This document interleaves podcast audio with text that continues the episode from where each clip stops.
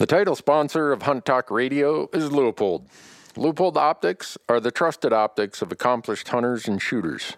If it has a gold ring on it, you know it was built by American hands in Beaverton, Oregon. Whether it's a new rifle scope, binocular, a spotter, rangefinder, or eyewear, go to leupold.com to learn more and look for these fine Leupold products at your high quality retailers.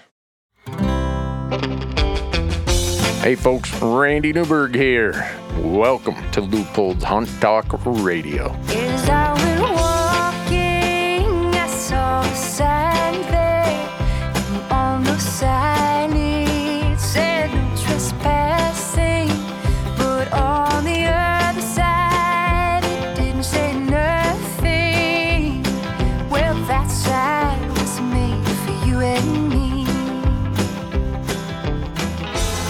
Hey folks, Randy Newberg here with another episode of Leupold's Hunt Talk Radio. Hope you're doing great.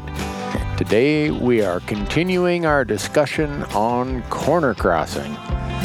Today I am in the law firm over here with uh, Tom and Nick, and if you haven't, I'd suggest you go back and listen to the two podcasts we did about this time, yeah, about this time last year about corner crossing, and that laid out a lot of the the background of the facts of the case, what happened, what the potential outcomes could be, the criminal case at that time, uh, potential civil cases. Well, as you will hear in this podcast, uh, the criminal case was decided. A jury found them not guilty of criminal trespass, and then the landowner filed a very large case on civil trespass against these same four hunters from Missouri.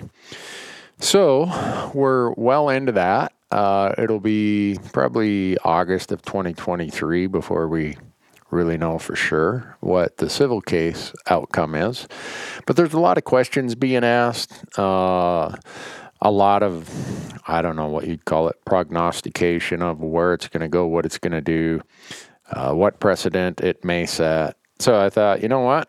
This would be a really good time to get Tom and Nick back on the podcast.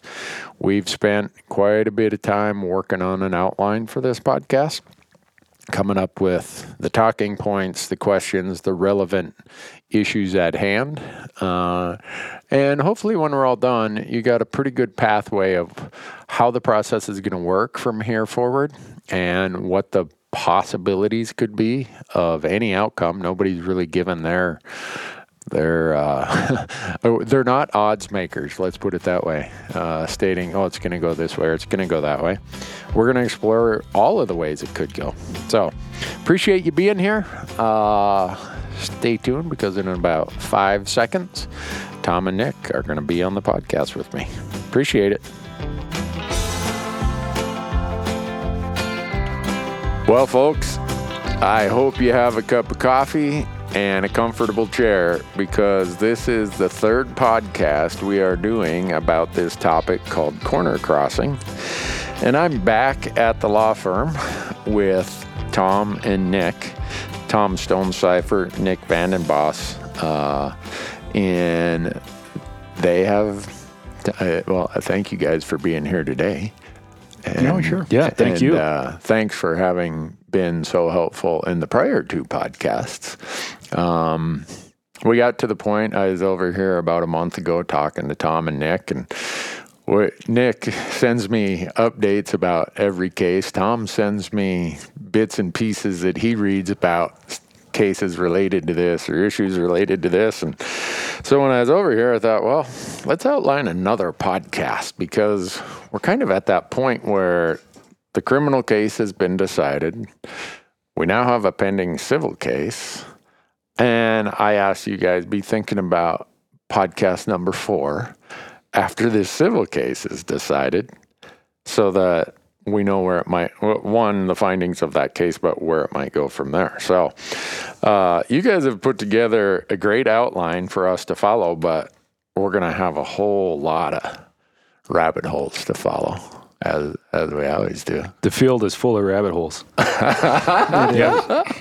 so i'm I'm going to ask you guys to kind of walk through the the intro, and by that you guys have put together an introduction where you think it's helpful to give some background of where we're at in the process so far. So I'll let you guys do it because I'm an accountant. You guys are attorneys. I'll mess it up. Hmm. You might be, well, you could be a lot more precise. I think we're going to find, Randy, that there is not a lot of precision in this case and where we're going right this minute. Huh. There's more to come, more to come. But you can't solve it with numbers. That's Yeah. true. no That's debits true. and credits. No in this debits one. and credits. No. Well, where are we at? I mean, you you talked about Randy uh, already that the criminal case is done. The jury said not guilty there. Uh, that's that's gone. Um, but we are now watching another lawsuit play out, which is the civil case that's currently in the federal district court in Wyoming. Uh, the uh, Iron Bar Holdings, which is the entity that owns the Elk Mountain Ranch, has has sued these four uh, hunters from Missouri. Uh, and uh, the case has, has wound up in federal court. It didn't start there, but that's where we are now, and we're watching that process play out. We think uh, it's likely probably going to be done based on the schedule that the court has set out, probably towards the end of this summer coming up. So mid year or, or a little bit after, but it's in the process right now. We'll, ha- we'll have a trial. Yeah. Mm-hmm. And for those listening, the criminal case was held in Carbon County, Wyoming, and it was just a jury deciding whether these four hunters from Missouri did or did not violate the criminal statutes of Wyoming in what they did. And the jury said no. Yes, that's correct. So that that's a lot of people seem to think, well, that makes everything just fine and dandy. Yeah, and, and that's wrong. Yeah. Um, but the bigger issue where a lot of this stuff really sorts itself out, it seems like, is the civil case. So a criminal case is the state making a claim against a citizen that you violated one of our laws. A civil case is two parties arguing over if someone's rights have been violated. Am I right in saying that? Well, k- uh, kind of. Okay. a- a kind how, of. how would you say it? Well, it, it, the civil case is a, is a civil claim of, of action. The criminal case, the, the question is, did you violate the Wyoming criminal law? Yeah. That's done. There's also civil causes of action, like if someone runs into you in a car. Mm-hmm. Right. Now you have a civil cause of action for negligence against the driver of the car. Right. Here, there is also a civil cause of action for trespass. Mm-hmm. Somebody drives a bulldozer onto your property, damages your land. That's a trespass. Yeah. And you can get money for that. It's a cause of action, a private one. Yeah. And that's what we have here with the ranch owner saying when these hunters stepped a- across one from one public section to another, they entered the airspace Yeah. on land above the land the rancher owned. And the rancher is now making a civil claim that that is a trespass onto my land. And, and the law gives you a remedy, a private remedy of damages Yeah. for that kind of action. And you can get an injunction, which the rancher's looking for here, Yeah. to say to people like the hunters, don't ever do this again Yeah. if this is a violation of Wyoming law or a violation of just the common law and rights a property owner has. That's what's going on in the civil case now. So this is the right that a property owner has under common law, and one party's asserting, "I own all the airspace, and you can't step over it. And if you do, you've damaged me in some way." That's Is that a simplified way? of- yeah, it's a simplified way of doing it, but that's that's that's certainly it. That's what's in the ballpark. Okay. Mm-hmm. And in order to make that claim, if I'm the landowner in this case or the the plaintiff, I have to have some sort of I, I have to present the court some basis for my claim, correct? You have to prove facts Yeah. which show that you have a claim. Yeah. And then I also, if I prevail, I have to somehow show what my damages are, correct? Correct. Yep. You also have to have some facts that, that show that uh, you were you were damaged in some way, and uh, the standard that that the of evidence that we we use is called the preponderance of the evidence uh, in these scenarios. And that just means, uh, you know, more likely than not, it's the 51% standard. Did the scales tilt in your favor or do they tilt away from you? Okay. And that's the that's the standard you have to overcome to say I've proved my claim. Yeah.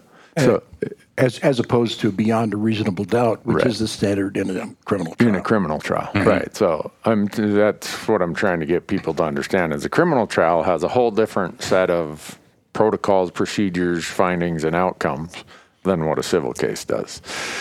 Now, in a civil case, if I'm the defendant, I have to defend myself to say one know that I didn't violate your rights in some way, shape, or form. Uh, and I end up having to hire attorneys to defend myself. Praise the Lord, Randy. Praise the Lord. Well, these civil cases are the Attorney Full Employment Act on both sides. So, Oh, yeah. uh, Tom was laughing and joking when he said that. But uh, the the point of it being is that if I am the defendant in a civil case, I have a I, I better get good legal counsel. First of all, uh, I can ask, and I think did did these four hunters ask for dismissal They did. of the claim? yeah. And in that dismissal process or act, you know, however that works its way through, an awful lot of things come come to the surface of one, what is the claim made by the the plaintiff? Two, what are the the defenses or, or the assertions made by the defendant? But the court, the judge, then has to rule whether or not they will dismiss. And if they do or don't, either way, it kind of gives us a little bit of what the law in question is that the judge is focused on. Is that fair to say? Yeah. I think that's fair to say. Th- That's fair to say. And, and to set the table, it- just for This just a is what we're trying to do here in the first Right. 10 minutes. So we have a civil trespass case by the rancher. Yep. Says you trespassed on my land. I want a court order to say you should stop, and I want damages. Yep. And he files that case in Carbon County State Court. Doesn't ask for a jury. Right.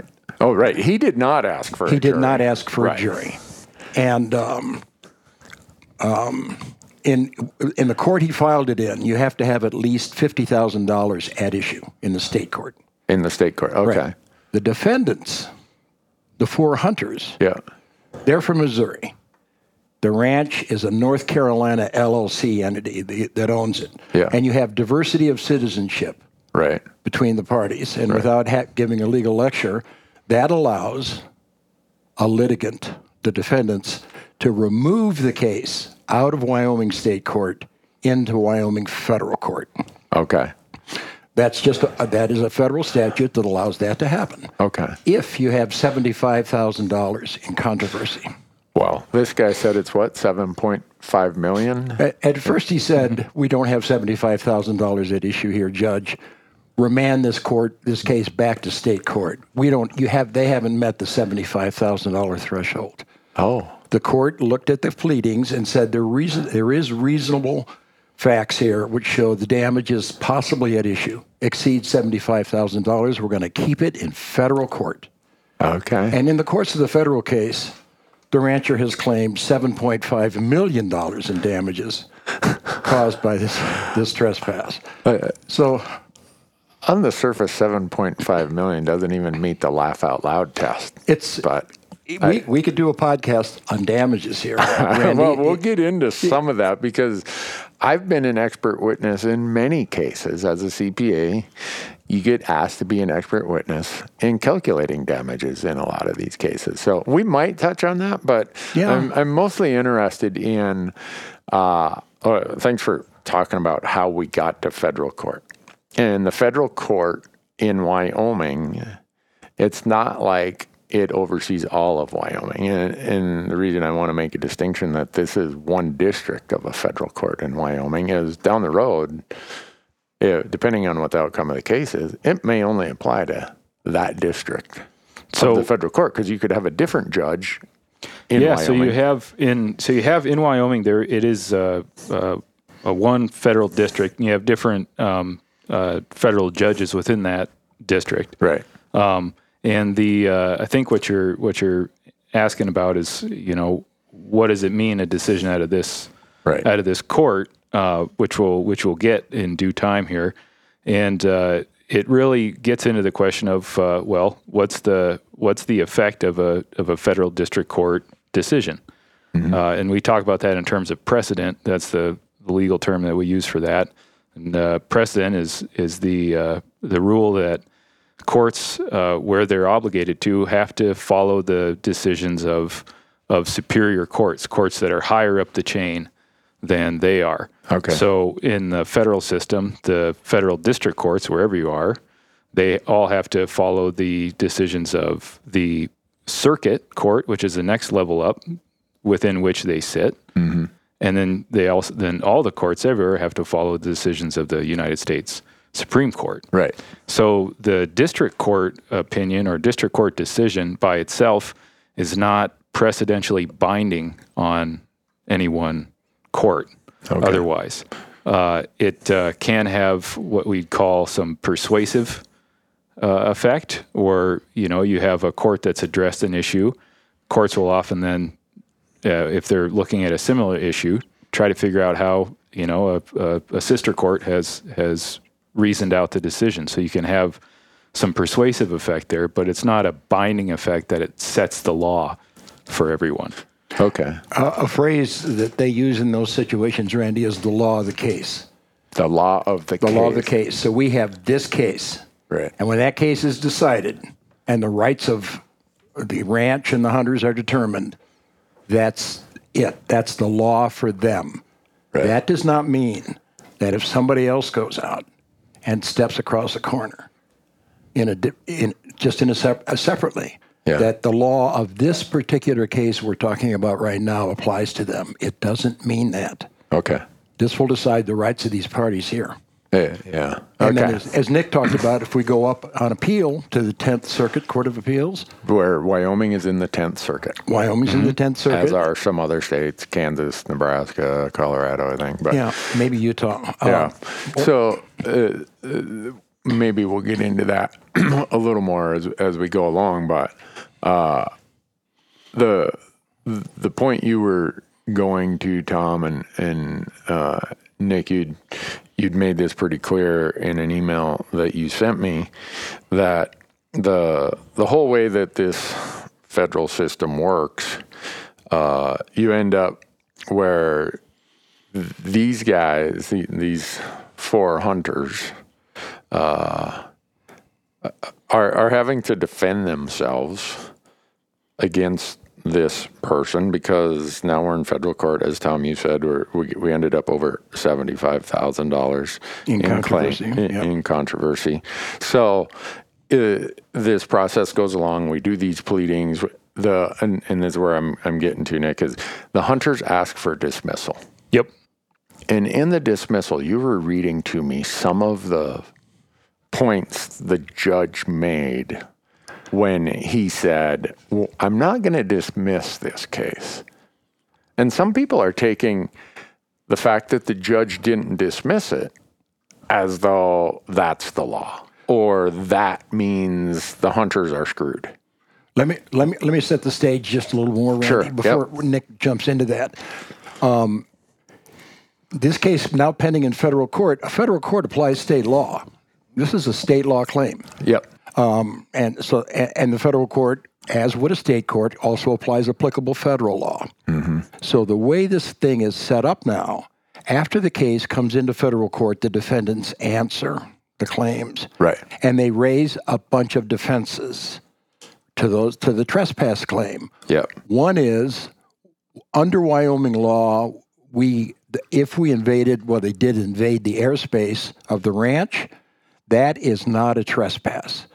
That's one of the defenses the defendants have raised. Right. They they've said even if we did this Even- based on the facts and whatever, this is not a civil trespass. This is not a civil trespass. Okay. Another claim they have raised, and that's going to be, I think, the meat of our discussion today, is there is a federal act that came in the late 1800s called the Unlawful Inclosures Act. It's a federal law that says, and none of what we're going to talk about today is legal advice about this act, because it's a it's a work in progress. It's still evolving.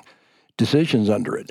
But that act says it's unlawful for private landowners to handle their land in the checkerboard Yeah. in such a way that what they're intending to do is to keep the public out of public land. Right.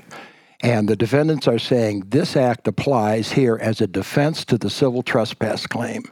And if they win, if and the defendants are saying if if this is the case and the Unlawful Inclosures Act applies, we win because this could not be a civil trespass. It violates federal law. What the ranch did Yeah. in fencing us out or keeping us out violates federal law. Okay.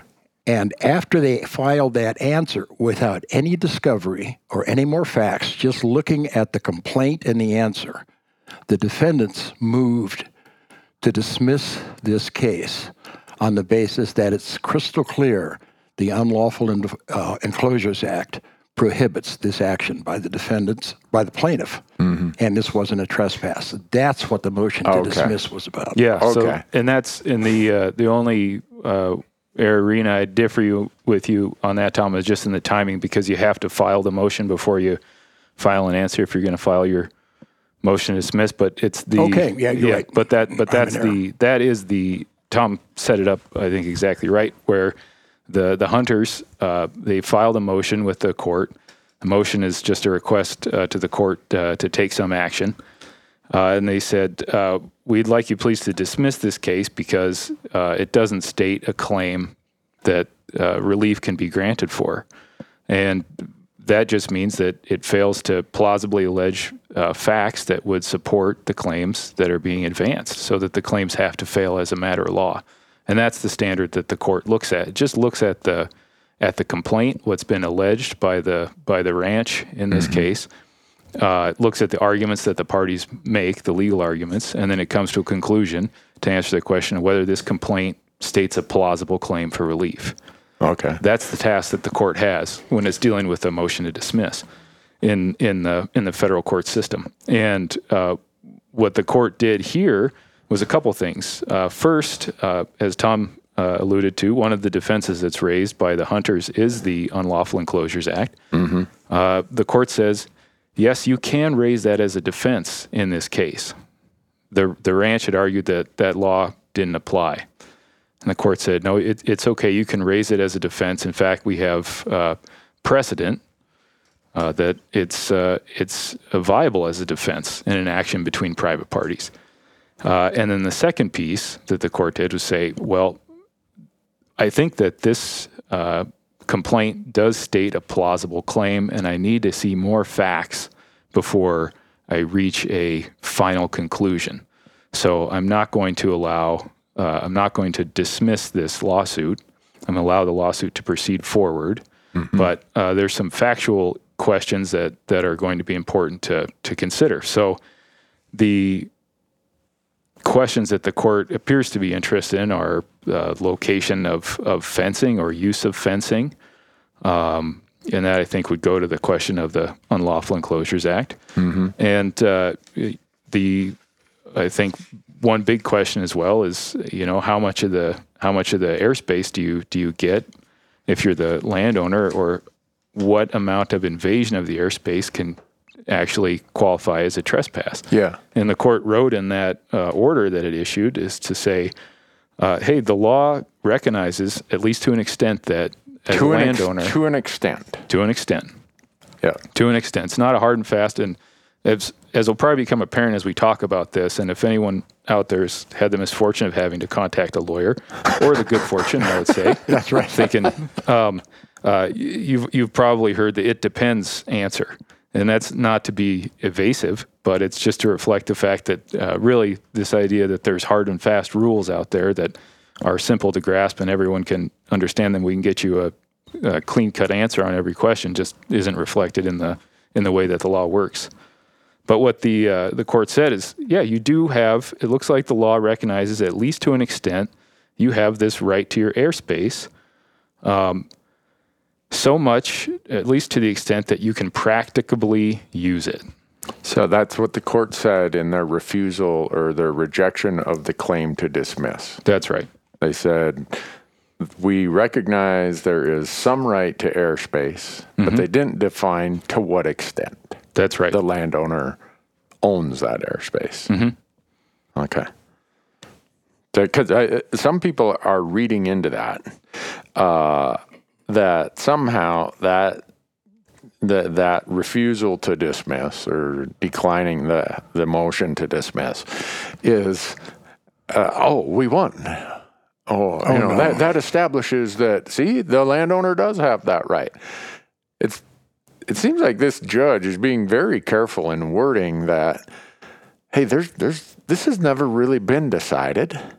There's some that goes this way some that goes that way so we know that it exists to some extent but we don't know to what extent yeah. and I think I think you have, and you know, judges generally are uh, they want to have a good understanding of the issues and the and the facts of a case, uh, where it seems like it's going to be a close question or a question that doesn't have a of a clear answer to it, and I think that's a lot of what you see reflected in the in the in the uh, court's order there. To say, you know, there's some ins and outs here, and we need to see how this plays out before we before the court is going to enter a, a final order in the case. Right. And and one of the things going on here that we've talked about, Randy, is that here's the judge saying, you know, I'm not certain about airspace. yeah Well, the law's not certain about it. We're going to have to we're going to have to look at it here and develop more facts. Yeah. Cases are decided on facts.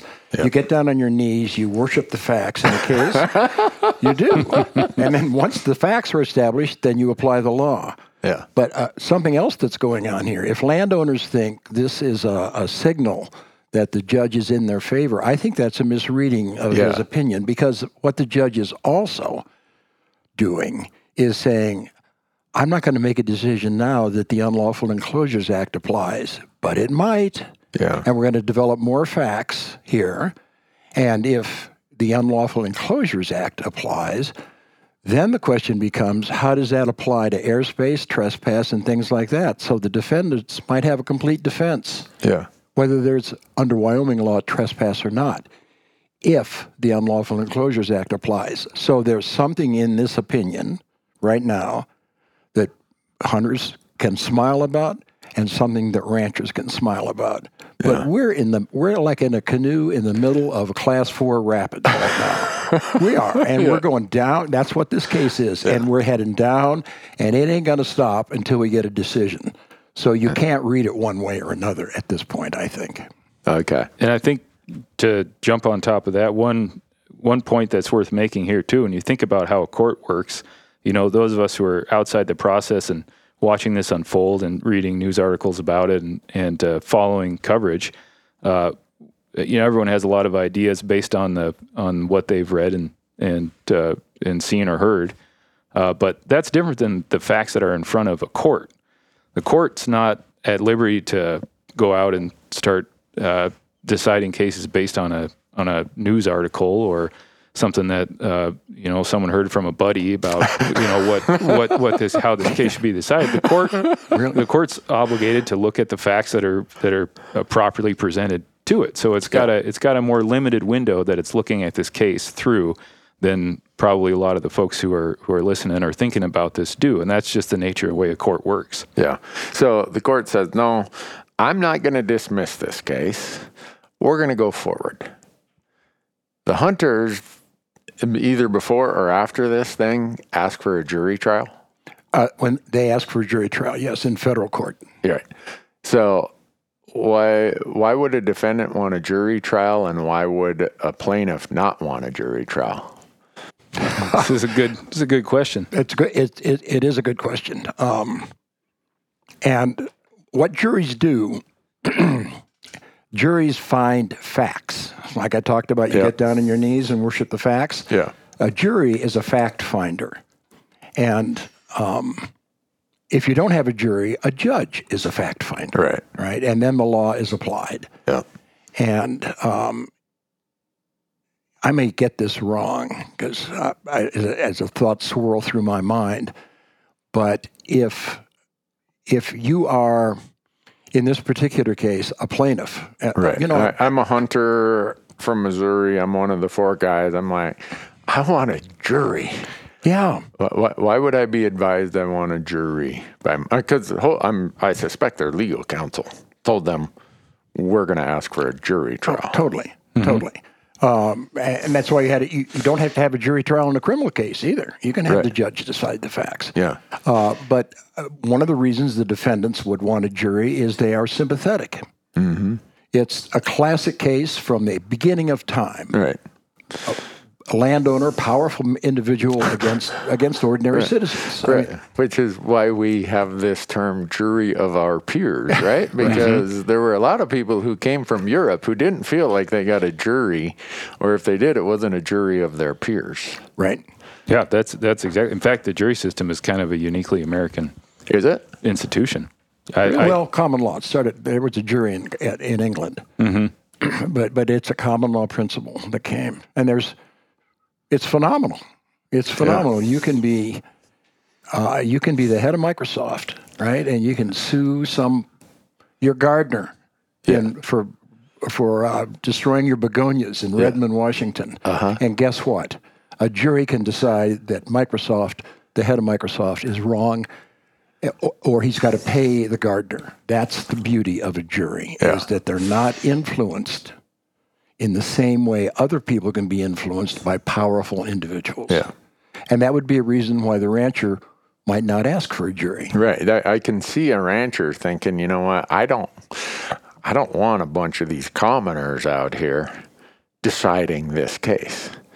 But since he's the plaintiff and not the defendant, he doesn't get to decide, correct? Well, he could ask for a jury if he wants, But but he- but, I mean, if the defendants say I want a jury, he can't say, "Wait, no, you don't get a jury. I want it." correct. that's right. Yeah. Either either side can ask for a jury. Right. And, and what's interesting here, and here's where Nick, I'm uh, a little bit at a loss. Well, folks, application season is winding down, and then it becomes planning season, it becomes gear season, and then it becomes hunting season.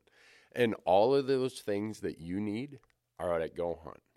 Go Hunt is a sponsor of the Hunt Talk podcast. If you go out there and you want the one stop shop for everything the Western hunter needs, that's the place to find it.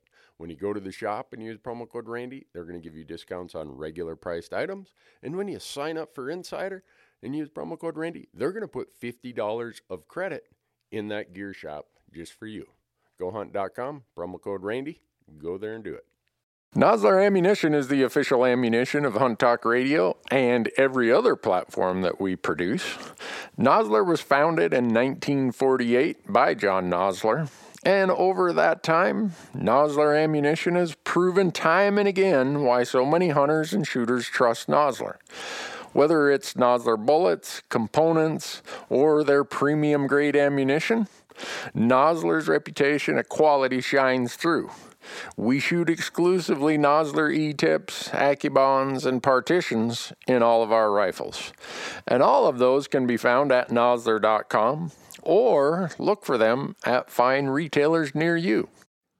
When this case in federal court goes to the jury, we're going to have a couple of things going on. We're going to find facts, and then there's going to be a question: Does the Uniform or the uh, Unlawful Inclosures Act apply in this in this case based on these facts? And I'm struggling a little bit to say: Will the jury decide that after they find the facts, or will the judge? It's a tough. I, I well because we're kind of in this a little bit of un, untrodden territory. As you say, that you know you, your general rule is that the the jury is the fact finder in a jury trial. The jury finds the facts, and then the jury is instructed in the form of jury instructions on what the law is, and that's provided to them by the court. Right. So the court says, here's what the law that you are going to apply to the facts that you find is. Apply that law and arrive at a decision. Report back to us what your decision is. So the court makes the decision about what uh, what law applies. What's interesting here, not to get too deep in the weeds, is you know, as as the facts are, if, if there are key facts that the jury has to has to consider or make a decision about, like let's say the nature of a of a, of an enclosure, if if there is an enclosure in the case, or whether two posts on a corner are an enclosure or something like that. That may well have a have a kind of determinative effect on on what law applies. But I think that the court is still going to say, here's what the law is that that we instruct you with, and it, even before that, the lawyers for both sides are going to have arguments about how the jury should be instructed. They're going to submit instructions that they want to go to the jury to the court, and the court's going to have to decide what instructions go there. That's right. That's right. That, that's thanks for refreshing uh, for that. That because it'll be a jury that decides. I think here, somebody will stand up and say, "We, the jury, find here are the facts," and either the plaintiff wins, defendants win. Um, like the either the Unlawful Inclosures Act, which is probably the jewel bearing upon which this is going to turn here. Okay. Uh, Either it applies in this particular case based on these particular facts, or it doesn't. Yeah. And who knows how that's going to come out? Nobody should do anything at this point. I'm think, thinking particularly of hunters Yeah. who are excited by this. I mean, if they ha- get access to a lot more public land, Right. Now is not the time to go out and think you have a, increased rights or more rights uh, to, to do anything. It's this is in process. Yeah. And don't behave. Don't don't read into this. Don't read based into on this what you hear down at the coffee shop. That's right. That's Yeah. right. Don't think it's going to happen. And for ranchers too, you, ranchers might want to be careful about how they handle their corners. also. Oh, For sure, because right now uh, I'm getting getting peppered from with emails from people who want to see the the landowner prevail, saying, "Oh, wow, this is a slam dunk." Blah blah. I'm like, all right, you, know, you just think that, Yeah. You know, uh, so we we're now in the process where the motion to dismiss has been declined.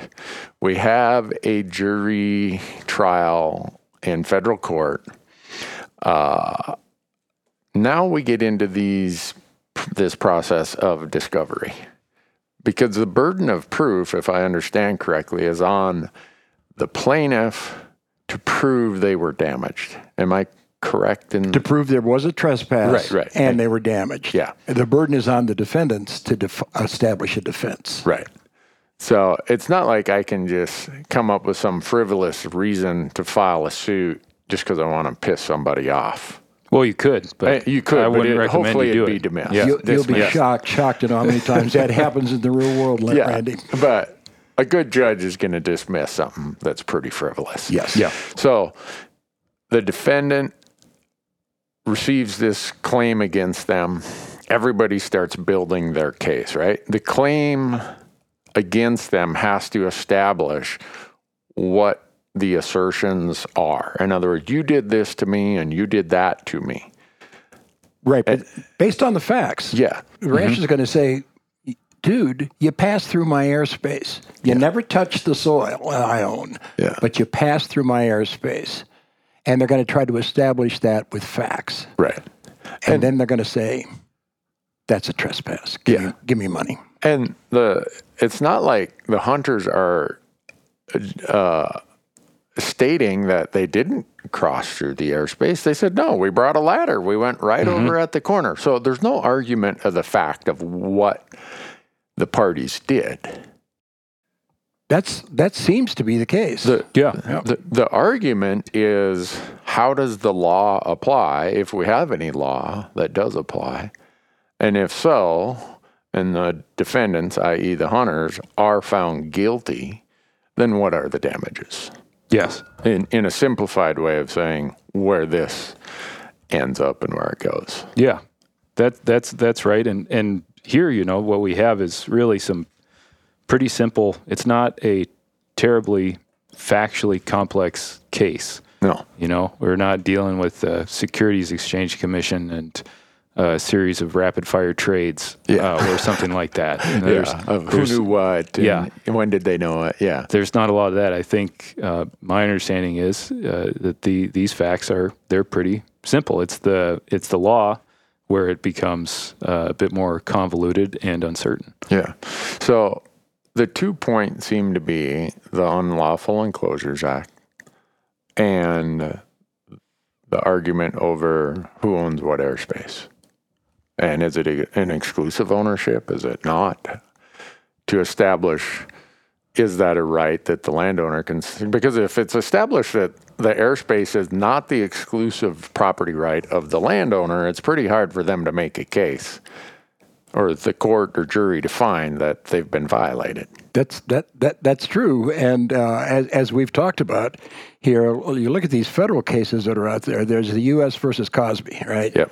People say, okay, this establishes uh, definitive law about airspace. Well, that's not true. no it doesn't There's also Hinman versus Pacific Air Transport that says the air over the over an owner's land belongs to the world. yeah Belongs to the world is what that case says. yeah And then we have this ad coelum doc- doctrine from common law.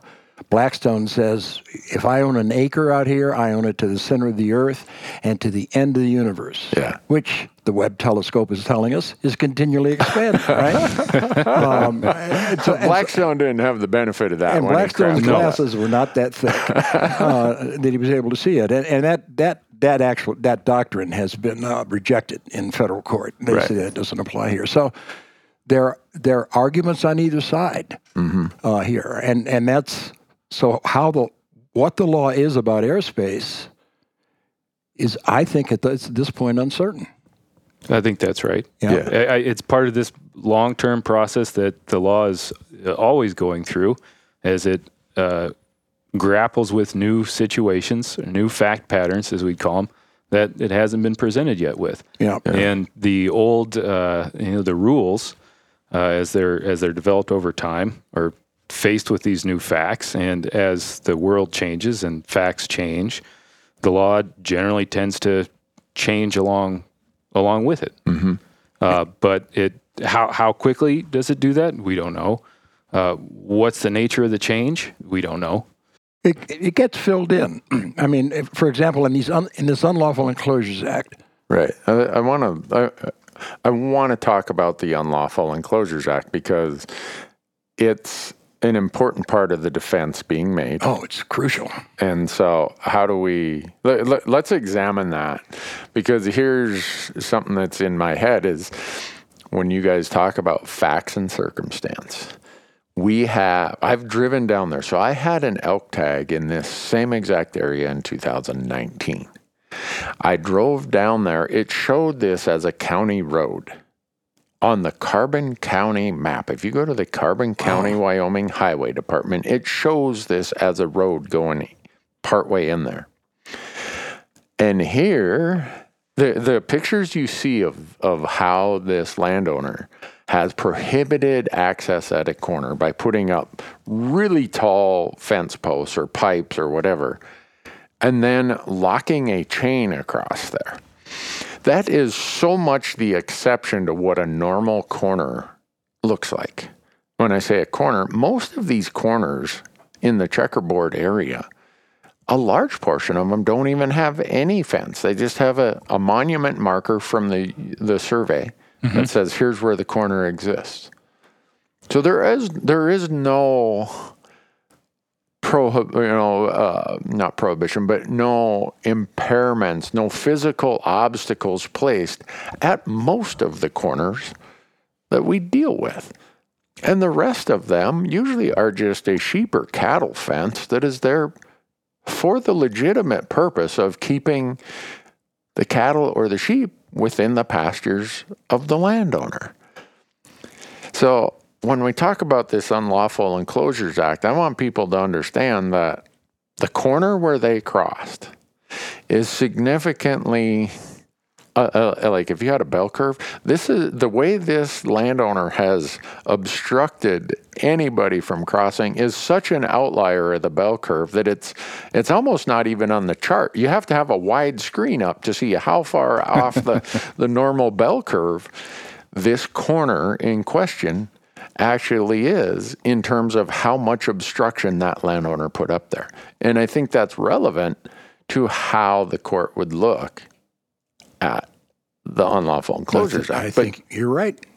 okay, so I'm not out in the weeds on that. I, I No. think I think you're right. One, but Nick and I can't pontificate too much about the Unlawful Inclosures Act, um, i- i- in a sense, because they're n- this law was passed in the late 1800s. Yeah, the Johnson County Range Wars of Wyoming is what brought it up, isn't it? I think that's right. Mm-hmm. Cattle, cattlemen, basically cattlemen, and I like beef as much as anybody. Yeah. but it was basically cattlemen who were trying to fence in the checkerboard, trying to fence private land in a way to keep sheep out and others.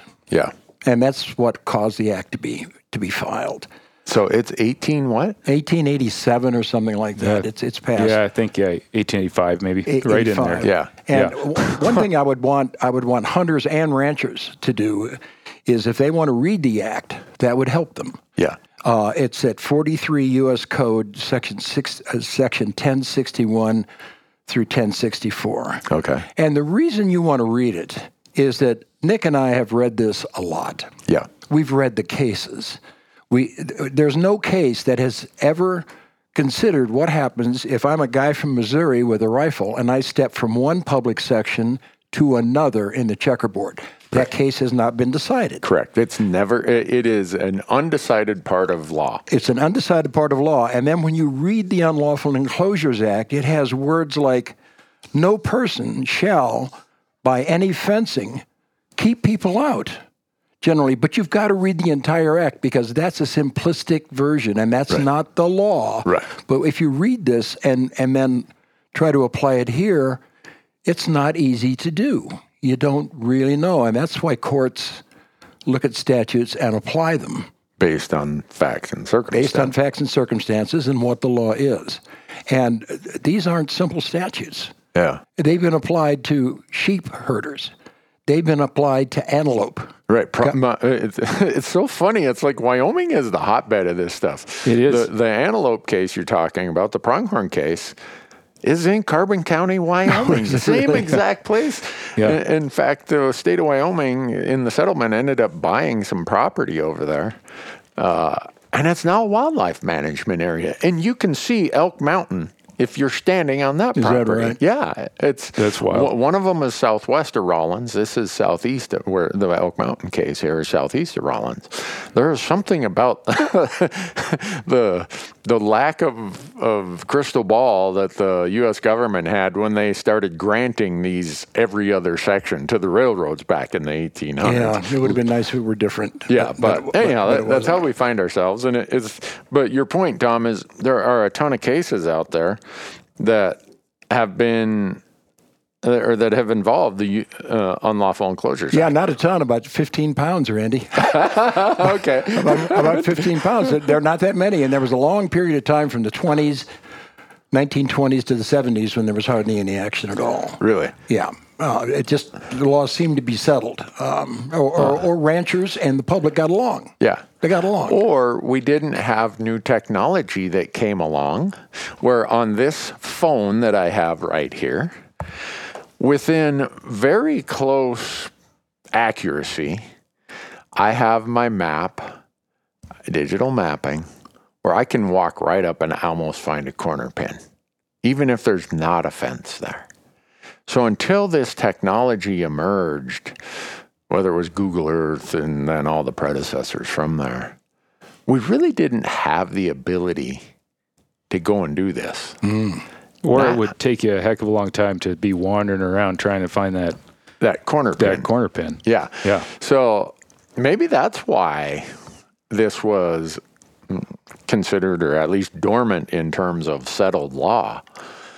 It, it certainly played a role. Yeah. bet. I mean, now I grab my phone or my GPS and I can walk to a point where I'm probably going to get within, you know, 10 or 12 feet of that monument marker and I'll be able to see it there, identify it. Yeah, it's, sometimes it's not that precise or accurate, but we also have a lot of this ground now fenced and cross fenced. cross fenced, identified, um, and uh, and the the people who want to access public lands have changed. That Right. that group has changed now. There, I don't see too many guys wearing Peruvian outfits running bands of sheep from one side of the mountain to the other. And Now it's guys like you who want to hunt, right? Want Right. to hunt on public land, or if I want to go out and, and pick mushrooms or fish for fish in a stream on public land, it's a different group now. And they're also, and it's not this change of the last 10 years I mentioned in technology. In the last 20 to 25 years, what you have seen is the way ranches are marketed. Of how many times have you seen a listing that says, hey, 20,000 acres? And then in the fine print, it says, oh, 18,000 of this is leased, but your 2,000 of deeded will lock up all this. Mm-hmm. So we've seen this trend of people wanting to leverage their money, come out west and say, hey, you mean I, I can buy 20,000 acres for the price of 2,000? The buyer thinks of it that way, and the seller thinks, oh, my listing broker or my selling agent said, I can probably get a whole lot more. I'm, I'm in effect selling the public land. Public land. Yeah. And so we've had a huge change in how these properties are marketed under the premise that, well, no one's ever going to question this. So let's, the more I can capture, the more public land I can capture within my boundaries, it's kind of like money, you know, pennies from heaven, or in this case, thousand dollar bills from, Oh yeah, from the yeah. heavens. and, and a lot of federal land. Well, one one point about this that Nick and I have talked about is is uh, the damage figure of seven and a half million dollars Yeah. at issue here. Who knows what that what that comes from? But maybe it comes from saying, "Wow, if these if people can access the public sections that I haven't closed." My ranch is going to be worth less. Oh, absolutely, it will be. That's going to be it. And here's, I guess, what I'd say to that. Um, because there's some expert witnesses who are opining on uh, damages in this case. Yeah. If if if you're surprised as a, a rancher or a realtor, if you're surprised that someone might make the claim that eventually the public will be able to access public land within your holdings, if you're surprised by that, you have not been doing your homework exactly. because that's always the possibility. And in the U- there's a a, a, a, a fellow who um, writes well-respected treatises on public land, and he talks about the un, uh, the Unlawful Enclosures Act as having evolutionary vitality. What is what does that mean? That means that you know what the law is going to be. The law will be applied now to people stepping from one public section to another. It's still evolving. It depends on the facts that are presented, and and now we have facts presented that hopefully will answer that question. But to think that the law was totally settled, and ranchers who owned, who enclosed public land sections, uh, would would never have a have to face the prospect of the public accessing them. Yeah. If you felt that way, you did not do your homework and you didn't understand how the law works. And if you're a buyer, in this case, the defendant from North Carolina, you come out west and you're like, boy, look at this. This is a hell of a deal. Yeah. Uh, If uh, I, I think if this case, for however far, and we'll get into the appeals and wh- where it could go, but if you are this person who, this defendant who paid plain, the plaintiff, the rancher, you mean? yeah, I'm sorry. Yeah, the rancher, uh, the plaintiff. If you paid 20 million for this ranch under the premise because your attorney, your realtor, the title company, everybody encouraged that, oh, you're really, yeah, this is the value because you control access to all this. If he loses, I would be if I was those that realtor, that brokerage, that title company, the attorneys who advise us, I'd make sure I've padded up my errors and omissions insurance to a high degree. Because a lot of these folks are rather litigious. They, they you know, they, they have their own group of attorneys. Oh, yeah. Yeah. Something tells me the cannons are going to get pointed away from the four hunters, and someone's going to pay. It may be, but here's here's I'll say this: uh, one of the uh, reasons uh, I guess I'm not a good realtor, or I'm not a realtor at all, uh, is uh, I'd I'd be nervous about making those types of Right. representations to say, hey, this this will be yours as as well, because as Tom said. Uh, since uh, well, since the passage of the of the act in 1885 and the uh, Camfield case in 1897 at the U.S. Supreme Court, uh, there's there's been notice that uh, uh, this idea that you just get to do what you want with the landlocked sections of public that are within the the periphery of your property uh, is is not uh, not built on a on a granite foundation, so to speak. Yeah. And uh, yeah, w- will there be cannons pointing in different directions? Maybe I don't know. Um, but the uh, the idea that that this is a settled issue, I think is has been wrong for from the beginning. Yeah. Yeah, well, really mistaken. Yeah, and, and just because, well, my my neighbor sold his ranch and got all this value, that doesn't necessarily mean that that is the true value based on sorting out what rights are there or not there.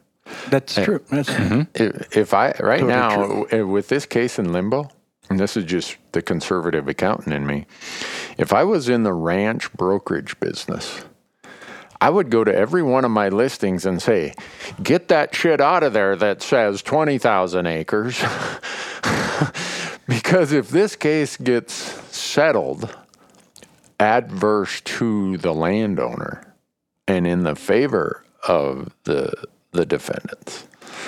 I don't want to be trying to sell and create values that I'm I really don't have a right to.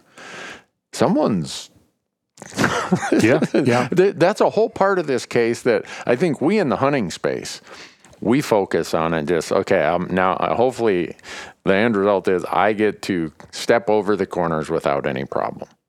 There's a whole other part of this, a multi-billion-dollar economy that has people filing, you know, trying to be a friend of the court on this. On the other side, because they're like, holy shit, you know, Joe wants to sell his ranch at retirement and he's got all this federal land locked up.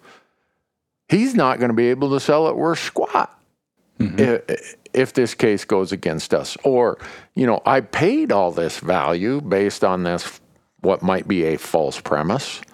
And someday when I want to liquidate, I, I, I'm going to take it in the shorts. it might it might it might be a lot less. So the, there's uh, my point is to illustrate to the listeners that there are multi billions of dollars at stake of value if depending on how this case ends up and that's why you're seeing so much pressure so much advocacy from the side of those who i would say line up with the plaintiff on this of wanting these claims to be held upheld Right. Yeah. there's a lot. Yeah, the, what we call reliance interests. Yeah. You have uh, if What do you have, have Nick? Oh, Reliant? a, a reliance. You know, you've, you've you've got people who've who've relied on this idea uh, that, as we discussed, has not been something that's uh, 100% reliable, uh, as has been clear from the law for a long time.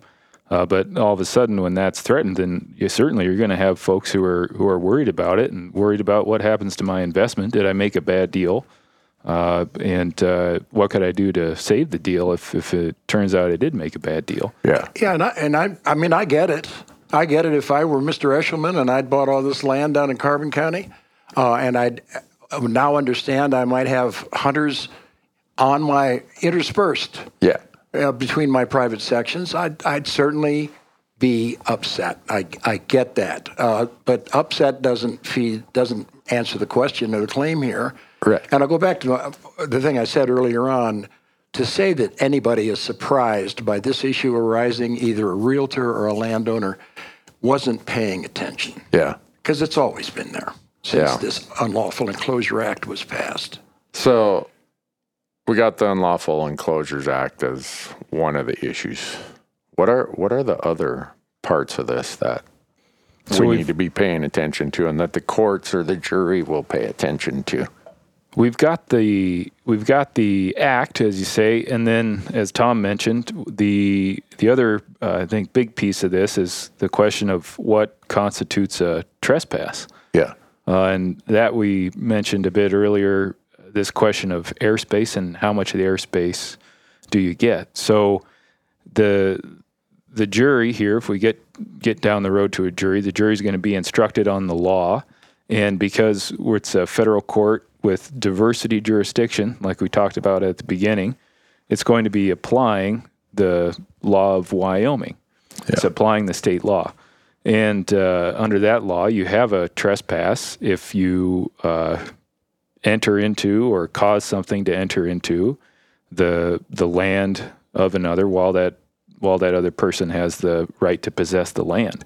It's a pretty simple set of uh, legal marks that you need to hit to show that you have a have a trespass. Um, and the I think the the question here that has got everybody fired up about Causby and Hinman and, and airspace and uh, how far you can uh, how low I can fly over your property or uh, when it becomes an intrusion is is that question of well is this is this cognizable? Are we going to say that this is a property interest that the law is going to protect the the two feet of air at the geometric point where the where the corner intersects? Yeah. and that's going to be i think the other big issue in the in the case. Uh, And will will the jury be asked to decide that, or will the judge say tell the jury, "Look, I have determined that the law applies in this manner," or do we know? Well, the short answer is we don't know, but here's there's some there's something that could happen before we get to a jury that's worth that's worth mentioning. What's that? It's uh, what's it called a motion for summary judgment. Okay. So we, we talked a bit about the motion to dismiss. Right. Um, a motion for summary judgment is is like a motion to dismiss in that you're asking the, the court to make the decision. Uh, but what the party has to show is to say, here's the facts of this case. They're they're undisputed. Yeah. There's no dispute about these these facts. Yep. And uh, when we apply the law to the undisputed facts of this case, we win. That's what we're arguing to you, Judge, in our motion for summary judgment. So the either side, the plaintiff or the defendant, could ask for summary judgment. That's right. So it's open to both sides. They could both do it. Uh, they may well both do it here because I don't think that the facts are, like we've said, terribly complex. And um, who knows what type of disputes might develop around what actually happened or what the facts are that the court can look at. But again, we're not in a scenario where we're trying to unravel a, you know, long financial transaction or something like that. Or, uh, you know, who was, how foggy it was when you were driving down the road at night when someone pulled in front of you and you T-boned them. Yeah. You know, those are issues where the questions of what the facts are are a little hazier, and the court will often say, "Okay, jury, wants you to decide those facts." Here, maybe the court uh, says, "Okay, you've got the these facts, uh, core facts are undisputed. You hunters uh, cross from uh, one public parcel to the other public parcel. You use the ladder. You didn't set foot on the uh, on the ground." Uh, but by virtue of passing through there and the nature of geometry, you, you must have crossed through some of that airspace. Uh, and then the court uh, could, in that instance, make a decision, apply the law to those facts, and, and reach a decision about one, whether the UIA was a defense to the claims that are brought by the uh, by the ranch, and two, uh, whether this is actually a trespass. Yeah. Yeah, it could be. And, and there's actually one thing Nick brought this up to me um, because I'm old and decrepit, and nap in my office, and Nick was actually doing research. Uh, but but one thing at issue here, Randy, are damages. Oh yeah, for I mean, sure. That's the, the damages, and, and and Nick and I are talking about. Holy cow! The ranch has claimed seven and a half million bucks in damages for for four guys from Missouri with muddy boots, right? yeah. Passing through airspace an inch and a half above these private these private parcels. Yeah. And the question becomes, well, what? You've damages. It's a causation argument. Right. You have to cause damages. exactly. Now that's actual damages. They're punitive damages. I'm not talking Right, about right. that. But actual financial damage. yeah, the actual actual damage from this trespass, and and what the ranch is arguing, I think, is like a condemnation case. Mm-hmm. Right. If you take this from me, Yep. then the remainder is damaged horribly, Yep. and you have to pay that damage. Yep. I don't think that's the way that trespass works. No, I, I, I'm trying to follow through that logic. So the very first thing would be okay. What what if even the plaintiff said, "Yep, sure, we we we, we committed civil trespass." The hunter said that. Or yeah, I'm sorry, I keep saying the wrong thing. The hunters, the defendant said that. what if they did that, even though they haven't? What would be the damages? So you'd ask the jury. Yeah. And if I'm sitting on a jury, and as an expert witness who's many times had to look over at that jury to try read what they're thinking, if I'm on that jury, you're going to convince me that your property is damaged by seven and a half million dollars? It would be a very hard sell. Seems like a big lift. Good luck with that. Big, big lift. That's- yeah. Yes, right. because It's a big on lift. that jury, heaven forbid there's a CPA on that jury. We always get kicked off juries. Not bad. Not bad. I, I have I've been called for jury duty so many times, and as quick as I say my profession is, I'm a CPA. Usually, one party or the other wants me dismissed. I've never had to sit on a mm. jury. I've been, been involved as an expert witness, and I don't know how many cases, but I have ne- I've always been booted out of the jury pool. One of the reasons to pick that as a career choice. isn't? Yeah. but so the the point is, even if these hunters said, "Yeah, okay, I'm going to raise my hand. I'm going to plead guilty to civil trespass," which they haven't and they shouldn't.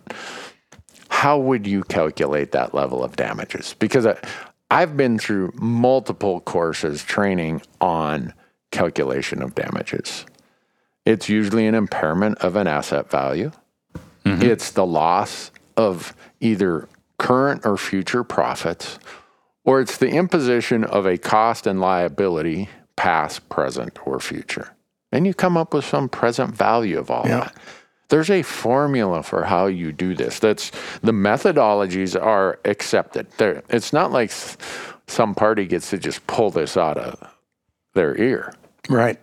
the courts that I've always been in uh, have held certain standards of the methodologies used to calculate damages. And so uh, just this amount itself causes me to laugh out loud. But I think the point you're making, Tom, is this, you know, remainder value. In other words, the fact that you've done this now the Hunt Talk Radio podcast is brought to you by Mystery Ranch Backpacks. For years, I've been using Mystery Ranch packs.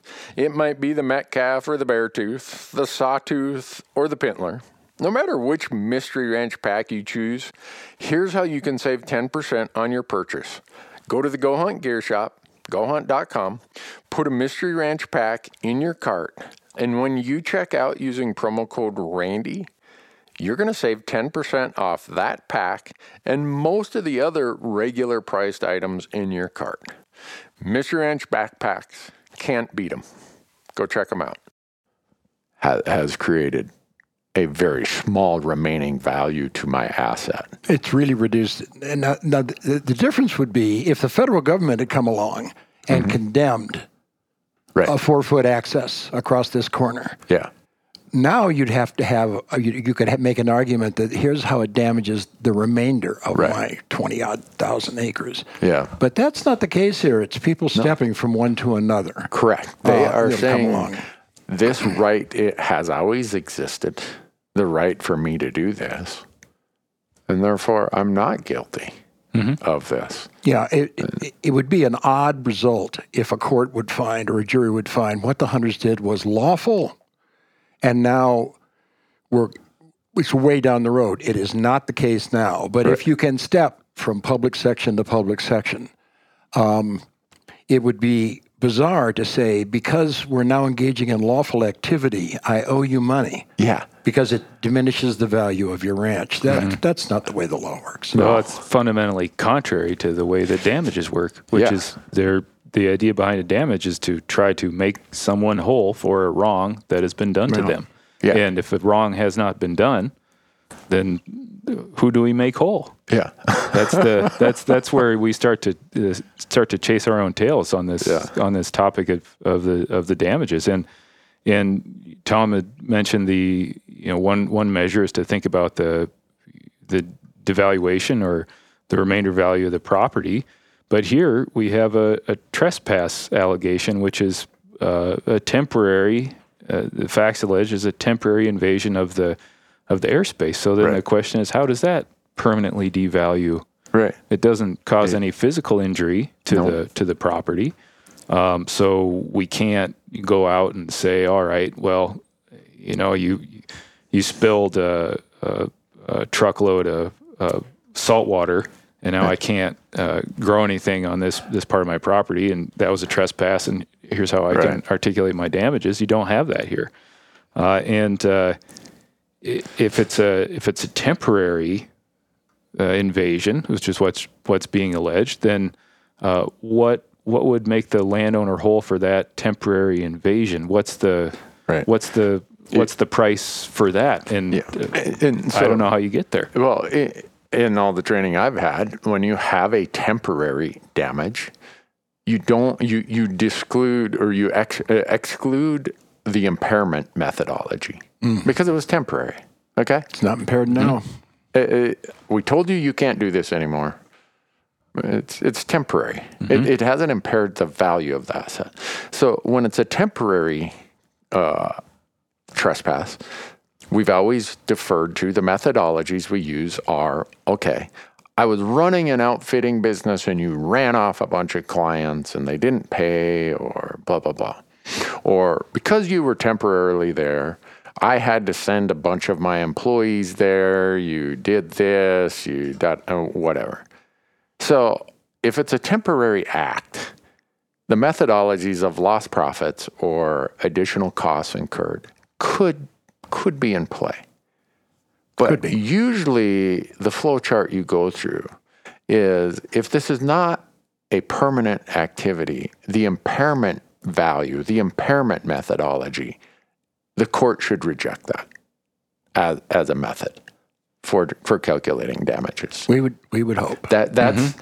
i if you went through if I handed the judge or the jury my textbooks for how damages are calculated, they would go to the very first chapter on impairment and it would say impairment is used for permanent damages, da- damages that permanently impair the value of an asset, an action. Right. That but But but we're- we're talking about civil damages. right, Don't forget, a trespass is a tort. right. And if it's an intentional tort, sometimes that opens up the opportunity for a plaintiff to collect punitive Exactly right. I'm. I. That's. I'll. I let. I let you attorneys worry about a different punitive and other damages. that's a- no, but you can see how well, there was a case in Wisconsin. We talked about it in Yeah. the last podcast. Drag Yeah. a trailer forty feet across somebody's field. Yeah. Punitive damages one hundred grand. Yeah. And so there. That's. Right. That's around here. But one thing I want to say as we have this conversation, this stuff is so freaking fascinating in Mm-hmm. a way. I mean, it's I don't mean to diminish it at all. The hunters have had their freedom threatened and they beat that in the criminal case. Yep. They're now being asked to pay, at least an, uh, face an allegation of millions of dollars in damages. Yep. We've got a landowner uh, and who who is thinking, "Holy cow! I thought I owned X and controlled it, and now I have Y." Yeah. I mean, this is a serious case, and the implications for hunters in this country could be monumental if Right. this case keeps going up. yeah. And, Uh, but and the implications for people in a similar situation to the plaintiff who have spent collectively billions of Yeah. Mm-hmm. dollars on ranches. It's huge for them also. It's huge for them, and it is it is utterly fascinating. It's one of the things to me. It's an it's an advertisement why you want to become a lawyer to deal with this. you know, to just uh, just to be able to think about I think about these issues. But but oh. one thing I want to come back and bang the drum on this mm-hmm. um, is that there is nothing we've talked about today, and there is nothing decided in this case so far, which should make anyone think they can access public land by stepping from one corner to another without the threat of without the threat or the possibility of that being unlawful. Yeah. Uh, you, you, you can't make that decision yet, I think. Yeah. Um, is it possible that through this process at this court, whether it goes to appeals, I think it will go to appeals regardless of the outcome because there's a lot at stake here. Uh, that the final decision could say, yeah, you know what? This was civil trespass, but the damages are zero. You can Or- have or- a or- trespass with no damages. Exactly. So, Yeah. so that's my point. Is in in the case of hunters, what if you know we we hold ourselves out to be property rights advocates? I do, and this is why. Eight years ago, when I hired another well respected law firm who you guys know, they led me down a what if scenario of, well, okay, because I was going to do almost verbatim of what these guys did, other than I was going to call the landowner and say, hey, I'm going to be doing this opening morning of elk season. So, you know, get the sheriff or get the game warden out there. And this law firm walked me through what the likely outcomes were. And what they painted as a picture is pretty much the roadmap of where we got to, other than no, and they did not paint a picture of some crazy case where I'd be sued for seven and a half million dollars. They did. They did not paint the case that this could end up in a federal court like this one has. But w- w- when that happened, they said, you know, it's possible that you could be found uh, not guilty on criminal trespass.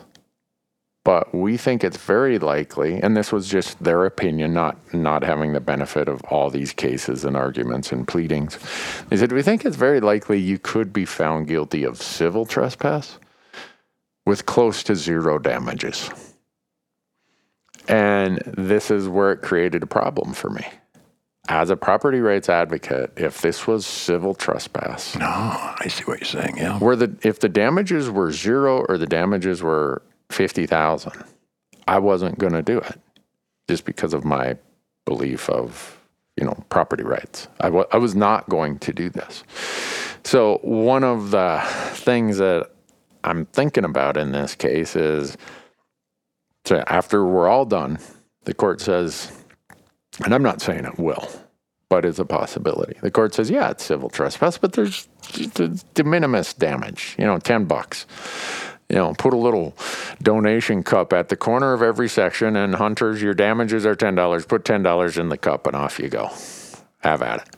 Yeah. I, I'm painting a, a picture that, uh, you know, no one's going to put a cup at the corner and say, make your $10 donation. But there, there's a lot of possible outcomes here. And one of them could be that the Unlawful Inclosures Act only applies to this fact in this case because of the extraneous efforts of the landowner to try prohibit Putting up a fence. yeah. Mm-hmm. Putting up a fence where there there were no cattle. Okay. Right. At the at the other than at the corner, the landowner didn't do the rest of this. He didn't run chains and padlocks and big tall posts. Mm-hmm. So I'm prepared for a court that might say, landowner, you, come on, man, you, you you're you're out of line here. You have violated the Unlawful Inclosures Act here.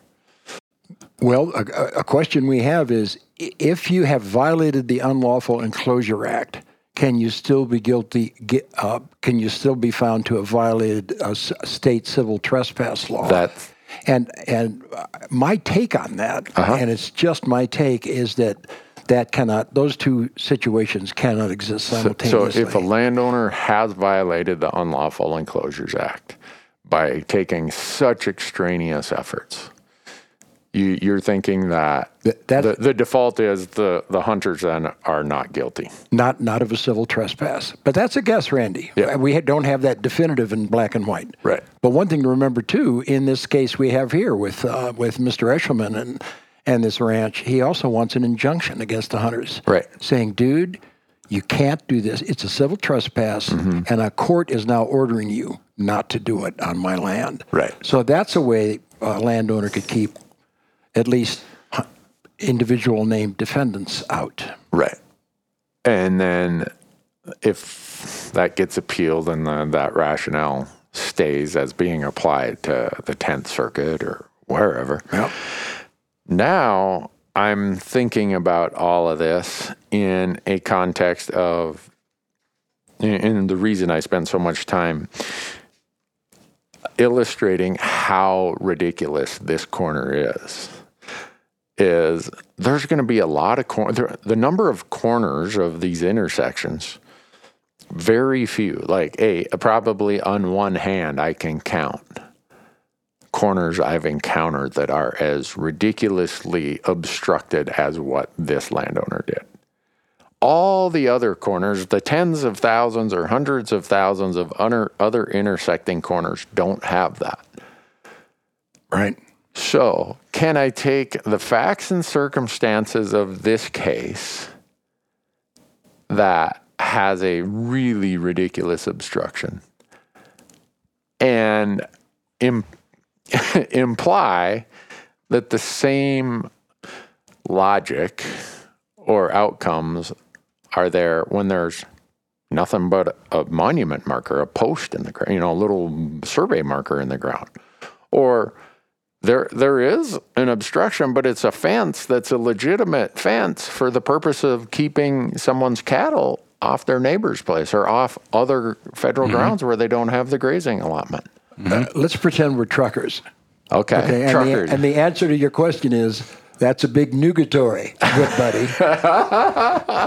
that's, uh, that's you, you, you know, it depends how this case shakes out. yeah, But you cannot extrapolate from this case to an unprotected, um, an unprotected corner Yeah. in the Bighorns, right, in the Crazies. You can't. right. Uh, w- we don't know the answer to that. Now, the way it ultimately might be decided in the Tenth Circuit or in the Supreme Court might answer that question. It, it might. And so that, my point of, of exploring all of these possibilities is to get the audience thinking about this is a very complicated piece of law.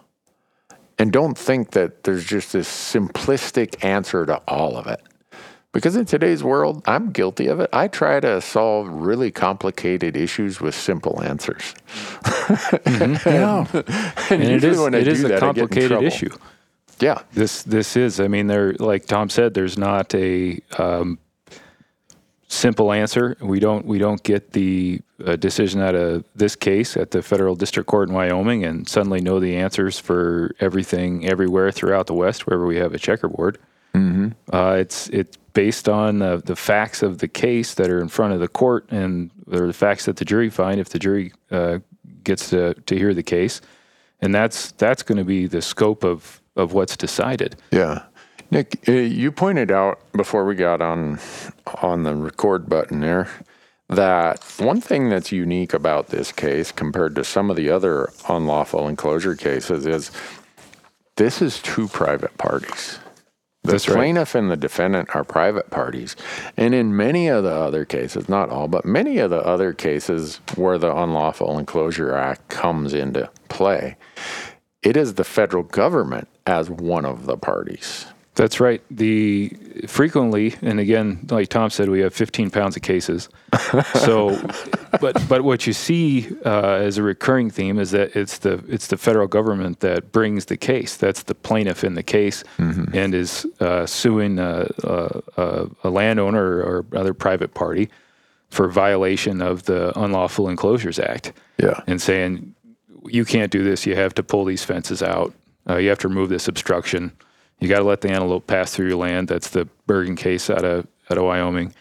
Um, and here, though, you have two private parties, or it's two two private people or entities on either side, and the government hasn't hasn't brought this case. Uh, and that's why you had the fight, um, like I mentioned earlier, in this motion to dismiss about whether the the UIA, the Unlawful Inclosures Act, could even be uh, raised by the by the hunters, which court said, yeah, you can do that. And in fact, it's happened a long time ago in the in the Mackay case. Um, but it's it's different because you don't have the government here. You don't have the government trying to enforce the Unlawful Inclosures Act. What you have is a private party who's using the act as a defense Right. against a trespass claim. Which is much different. Very very much different. And uh, you guys have cautioned me don't necessarily read into all these UIA cases where the government is take you know making a claim versus how it gets applied when you use it as a defense. It, it, it- That, that's that, that, that's true. I mean, it's it's still the act, right. and and uh, the federal law might well, well apply to the situation, but it's raised in, as Nick points out, very different context than most of the cases decided under the Unlawful Inclosure Act. Yeah. Well, I, the, I out on my Hunt Talk forum, uh, I asked members, "What are other questions you have that you want me to bring up with Tom and Nick?" And so I sent some of those over this morning, and we kind of went down the path of damages and how damages are calculated and and methodologies for that. One of the other questions that is a con- I'm, I'm taking multiple questions and putting them in sort of common areas okay? They, they, they generally revolve around this is okay it's august we've got a ruling in this case. Every some group is out drinking in the streets yeah look at this and one group is like son of a bitch mm-hmm. What's the likelihood that it just that's the end of it? It seems small in a case like this. Yeah. Because of the this is this is what I would call uh, a test case, um, which is a term that gets thrown around to to talk about a a, a lawsuit that's really designed to sort of test a fundamental principle of law or to figure out an issue that's that's that's difficult. I don't know that it was intended that way, but what we have here is by the fact, you know, evidence by the fact we've spent a lot of time talking about it uh, today and in podcasts before. Uh, this really fascinating and important legal question that has a huge amount of importance to public land users and has a huge amount of importance to private land owners. Uh, and uh, and so it, it draws a lot of attention, and people are going to uh, take ideas or conclusions away from it, regardless of, of what happens. And because that's the case that you know we seem to find ourselves in here, it seems to me pretty likely that you have an appeal uh, after the case uh, wends its way to the conclusion in the federal district court. yeah Uh, it could be wrong on that. It's just prognostication, but it, I would guess it's a it's a better than usual chance that you have an appeal coming from from this case. yeah And, and, and that appeal to the 10th Circuit may or may not result in an opinion that answers more questions. yeah that's Uh, maybe and, and and even if it does if it goes up to the supreme court um, that will either answer some or raise more. Right. uh, we don't know. And that's the reason that i especially have been, have been uh, ringing this caution bell. Yeah. Is that it's uh, we don't have re- we don't have answers yet. Yeah. We will, we're going to have some but it's nothing's been answered at this point so would be my my take. I, I, if I had, if I could go down to Vegas and bet that if, if this case comes out adverse to the plaintiff, i.e., the landowner, and I look at who have been filing briefs as, you know, what do they call them? Amicus briefs. Am- friend- yeah, amicus, friends of the court And because Backcountry Hunters and Anglers has filed one on behalf of the four hunters. There have been multiple, I don't know if they've been accepted, but there have been multiple briefs filed by landowner groups and others in Wyoming. And I don't know, you know, I read about them, but I, I haven't followed and don't understand well enough if they've been accepted by the court.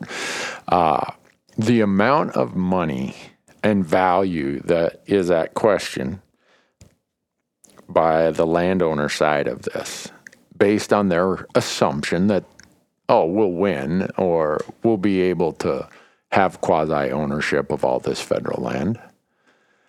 That's that dollar amount is so large that I would bet if not that Vegas is going to let me bet on this but I'd bet $10,000 that this case gets appealed if this court fi- has a finding that is adverse to the landowners. that that's probably a good bet I, and I think I'd, I'd win that bet. And that's why I don't think Vegas is going to let me go down and, and lay money on that. You'd have to do a lot of explaining uh, to your bookie about how this bet was going to work and, and what this case was. You could give him the podcast, and then yeah you could that, see. that'd be tough yeah, but then he wouldn't take my bet. Yeah, So Well, it may be also be true though. Two things. It may be true if the, if the plaintiff wins. Uh, well, if the plaintiff wins, the hunters might take it up. Exactly. Because that, that was my next yeah, point. there, Um, there, there are a lot of public land uh, groups Yeah. and conservation groups supporting the hunters. Yeah. One thing I will mention: what's the name of the system, Nick? You go into to get, be able to access federal dockets. Still Pacer. Pacer. Yeah, Pacer. There's a Pacer system. Yeah. You can go to the, go to the federal courts and find it, and we've done it. It'll show you that every every paper filed in this case in the docket. It's listed. Really? Have, uh, does it have the yeah? Have they filed or submitted to that system the the rationale or the basis for the damage claim? We do have a uh, what I've what I've seen uh, in looking at that at doc report. You have what are what's called an expert witness disclosure Right. from the ranch, Yeah. and one of those disclosures is from I believe a real estate broker. Yeah. And uh, the the opinion there, uh, as best I can glean it, is that uh, in in this broker's professional uh, estimation, the if if you have to market or sell uh, ranch properties or lands uh, under the under the rule that uh, the public gets to corner cross, and that's and that's and that's totally legal. Uh, that would lead to a devaluation in in what you could list them for of, of uh, I think around uh, thirty percent or something like that. I might I might not have that exactly Yeah. right, but that's the that's the that's the general uh, summary of, of what that opinion appears to be. Yeah. I, I, I need to find a way to get into that and read it because it, this is where, as accountants, we nerd out on this stuff, right? Uh, Well, as lawyers do. Yeah. Yeah, uh, the, the court accepting an opinion usually is dependent upon the qualifications of that person. Uh, and if I was the the defendants, I wouldn't just rely on a ranch broker because a ranch broker has a vested interest in this. So their objectivity in the eyes of a court or a jury is going to be less. It's like, well, I make commissions on this. I, you know, I, I've got a reason to say the way I do. Uh, if I was the defendants, I would get some very well respected appraiser who's probably got opinions out there, whose opinions have been relied upon in other federal cases, maybe tax court cases, maybe otherwise. Uh, I'd go hire them as my expert witness because they have professional standards that they're held to. I'd go hire a CPA who's an absolute expert in calculating damages and things like this Oh, because CPAs again have professional standards of objectivity and such. Ranch brokers, nothing against ranch brokers, but their professional standards usually aren't uh, objectivity, independence, other stuff. and they're not as articulated as this, E- Exactly. as, as those for CPAs. Well, and that's one of the th- reasons you have a jury. Mm-hmm. A, a ranch broker can be a phenomenal expert at times too, and the Mm-hmm. Right. jury will say, "I believe you," or they won't. I want to go back to this one thing about Pacer, though. Um, the Pacer system. Mm-hmm. Yeah. If your listeners want to see what's filed in this case, Yeah. it includes amicus briefs filed by the uh, Wyoming Stock Growers Association and the Wool Growers, for example. Yep. They ask the court, "Could we file a brief?" The court either says yes or no. Right. And if the court says yes, there's their brief. Now, and, and so you can read all the amicus briefs that are filed as this case goes along. Okay. Surprisingly to me, the wool, the wool growers and the uh, stockmans, uh, they don't take a position on the Uniform or the Unlawful Inclosure Act. Really? They say we're not making any statement about that. We're just talking about the state of Wyoming law and trespass. And they're trying to say that. They're trying to say that this is a trespass. Okay. Uh, so and and if if if if um, and there's actually a brief on file. I forget the guy's name. A firm out of San Francisco Right. f- filed. Eric. Yeah, mm-hmm. Eric Yeah. filed a brief on behalf of the on behalf of the hunters. So it's accessible to every one of your readers if they want to look at it. And one point I'll make is that with this huge cloud of talk, talk, talk about what's going on here. You want to really get down to the nitty gritty and the essence of what's going to be decided and what's at issue. Go to Pacer, read the complaint, read the read the answer, and and those papers. That will really narrow the issue for you. How do you spell that? P A C E R. P A C E R. Right. just P some- A C E R, yeah, and you can. I mean, if you Google that, it'll it'll pop up. Or Um, trying to think what the best way to, to get there is, but it's probably it's probably Google. But you'll, I think your listeners listeners will want to be sure too that they've got the the Wyoming uh, federal court uh, PACER system is is what they're looking at. Which again, they should be able to figure out with a little bit of Probably uh, Googling. just call the federal district court for the District of Wyoming, and they can get you signed up for it. Okay. Uh, and, and instead of drinking flagons of beer and arguing about what the hell's going on, they they'll save a bunch of money that way, and they'll really know. They'll really know. Well, I before we we're getting close to getting through our outline, and you guys have seen me over here writing notes and and scratching on my my work papers here. Uh, I, I started down this process of appeals, and then I got di- distracted from from that and went down another rabbit hole. Uh, and Adam on my website said, "Whatever you do, keep going down those rabbit holes. You always come back to the outline just when you're really getting into the thick of it." Uh, but for the case, for the purpose of of kind of walking through this logically. It's I started to say, hey, it's August. We've got this these findings, and I want to go down to Vegas and bet on this. Uh, but I'm not going to get a chance to go to Vegas and bet on it. but what uh, you, you guys mentioned this is in the 10th circuit.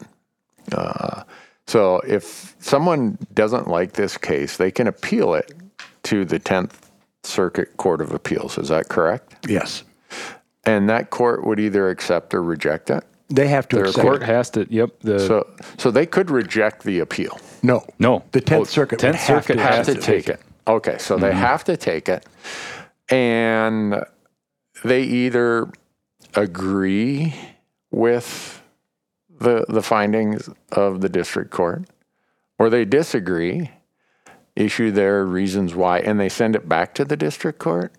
Is that? Uh, oh, it's an option. This is where we can get way into the weeds about Way what can happen right. on an appeal and and uh, what gets appealed and how that might affect it. But I- I'll set the table this way. We talked about uh, you could have a decision in this case based on uh, one party or the other's motion for summary judgment.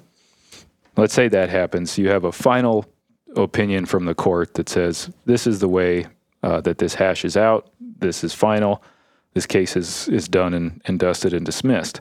Um, that's appealable as as of right up to the to, up to the circuit court, to Tenth Circuit Court, and the the circuit court would then take up the review of that case based on the issues that were appealed uh, by by one part or the other or both, and uh, review what the what the district court had had done, its its rationale, its legal conclusions, and and uh, and thinking as outlined in its written decision, and say, well, we agree or disagree, or we agree in part and disagree in part, and depending on what the circuit court does there, it can say, all right, we affirm this, district court got it right, case is all done.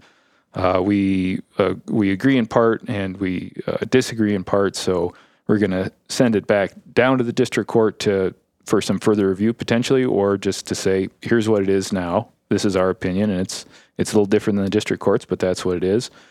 Or it could say, you know, we, we disagree, and, and here's why, and, and this is and this is the the outcome here. right. Um, So that's one way that it can that it can go on an appeal. Another thing that can happen is you get to a jury trial and that process goes through. The the jury does what it does, which is find the facts and apply the law to the facts, the law as is instructed by the court. And that can be appealed as well. Uh, but it, that's a little bit of a different type of appeal because there you're dealing with a, a jury verdict. And in that instance, there's quite a bit more deference to what the jury has done uh, than you would have uh, a circuit court apply to what a, a district court had had done on a order on summary judgment. Okay. Um, so the arguments there may be a bit more limited, and they would probably focus on how the jury was instructed or what the court decided that the law was. And again, you could have uh, the the outcomes uh, that I talked about before. Yeah. So uh, that's a little bit of a rabbit hole. Uh, the the short and dirty of it is that yep, there's a right to an appeal. It can go up. The circuit can say okay or no okay, and uh, that may be the rule then too. Yeah. So this happens again, I'm saying August. We don't know for sure it's going to be August, but looking at the court calendar, hopefully that's where we're at. Uh, one party or the other says, ah, there's parts of this I don't, I don't like, or all of it I don't like. I'm going to the 10th Circuit. What's the time frame for that? Is it another year, two years? Oh, I bet it's at least a year. Yeah, I, I I'd hesitate to, to give a firm time frame on But it. But it's not going to be two months. No. No. We, we know for sure No. it's not going to be two months or no, three months. It, it will take some time because what what has to happen on an appeal is uh, the party appeals or one or both of them raise an appeal. They go up to the circuit court, uh, and then you go through uh, a briefing process in front of the the circuit court. A, a, the judge is there where. One party, uh, just like happened in the in the district court with a motion dismissed, they say, "Here's our arguments about why we should win." Then the other party has a chance to respond to those arguments, and then the the final go is the the first party saying, actually, this is why they're wrong and why we should win still. And that process will play out over the course of, I would guess, at least four to six months. If I had to just make a back of the napkin calculation. And then you have the court has to take it under consideration once it's fully briefed yeah. and uh, think about it and issue a decision. Well, there's a real argument sometimes, too. Exactly. And you might have a scenario where the court says, you know, we want to have uh, an argument uh, out loud in front of us about this issue. You could have that happen. And then you have the court consider it, and then you have the court issue its decision. So it has to go through another process. Okay. And more amicus briefs, too. People, people interested organizations can be File granted a, a right to file an amicus brief for the court to read. And as if people aren't completely exasperated at that point, if you don't agree with the appellate court decision, you could, if you wanted to, ask the Supreme Court to hear it, and they would agree to or not agree to. And that's another expensive, long winded process. Right. Yep. Yep. That's, it's that. That's, it, and this may be a case they take. They might. Really? Uh, yeah, they, they make a decision on what they're going to take. Yeah, they yeah. A lot of people think the Supreme Court automatically has to hear every case that No. is petitioned to them. They don't. They pick and choose which ones they're going to hear. And they hear a very small percentage of all the cases that are that are presented to them. Yeah, Vanishingly small. yeah. So that's the reason I I try to paint all that as what the future might look like. Is Tom said that uh, we are. You said it's like going down a big rapids in a canoe, and we're just partway through, uh, and we don't know what's at the bottom of the rapids or which fork of the you know around this rock or that rock. It's going to lead us. Yeah, it's it's it, we're in the middle of it. It's the process has started, Randy. Like all those, let's all those statements like long journeys begin with a single step. Blah blah blah. Yeah. That's what this is. We're, Yeah. we're underway right now, and and uh, the cake is not baked yet. Not Not baked. so. Don't yet. don't baked. start whipping up your frosting yet because the cake isn't even baked. That's right, because you might find your frosting in jail if, you, if you're not careful. Uh, a- Any other thoughts that I mean, because that, where you're going to get a chance to add more to this after the case is settled late Well, this the- summer. the- so. I, one point I'd make is this, and, and you and I chatted about it earlier. Right now, legislatures in Montana, Wyoming, Colorado. Colorado, uh, are meeting right now, and and this corner crossing issue is a big deal to people out here in the West. A big deal. Yeah. And and state legislators can change the law about trespass, about corner crossings, and things like that. Yeah. And if you have an opinion, or or you want you want to try to influence their behavior, contact them. Yeah. So many people don't do it. Wealthy people oftentimes are talking to their legislators all the time, Yep. and uh, and they have big interests at heart, and and legislation can be introduced to help them. And ordinary folks, checkers in grocery stores, Yeah. um, guys putting up drywall, right?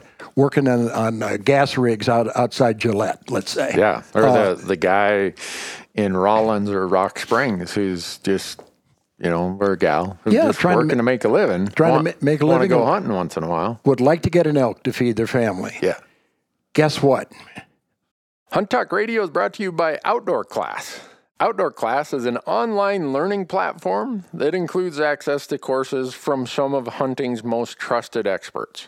You'll find courses by my buddy Corey Jacobson, Remy Warren, me, Hank Shaw, John Barklow, Jamie Teagan, and the list is growing and growing. And here's the other cool part. My buddy Corey, who founded the University of Elk Hunting course, the popular course that is everything known about elk hunting, his course is now part of your subscription to Outdoor Class. So, all for one subscription at one price, you get all of the Outdoor Class courses plus Corey's University of Elk Hunting. Go to outdoorclass.com, use promo code RANDY when you sign up, and you're going to save 20%. This will be great information for any hunter. Hunt Talk Radio is brought to you by Outdoor Class, an online learning platform that includes access to courses from some of hunting's most trusted experts. Outdoor Class now includes the University of Elk Hunting course from my buddy Corey Jacobson. All these courses in one single subscription at one price. Go to outdoorclass.com and use promo code RANDY to save 20% when you sign up. This is great information for any hunter at any level. Eshelman has one vote, you have one vote. And if you got 15 friends who vote like you do, and the rancher has none who will vote like him, you've got 15 votes ahead. Yeah. So I would suggest that people contact their legislators and express their wishes and desires and concerns Yeah.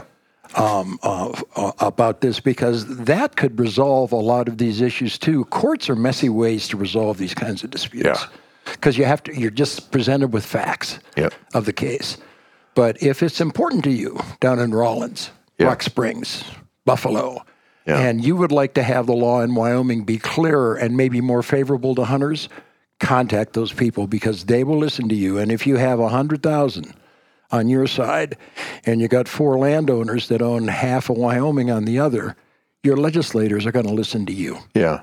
Well, that's that's a good point because uh, over the weekend I was contacted by a Colorado representative.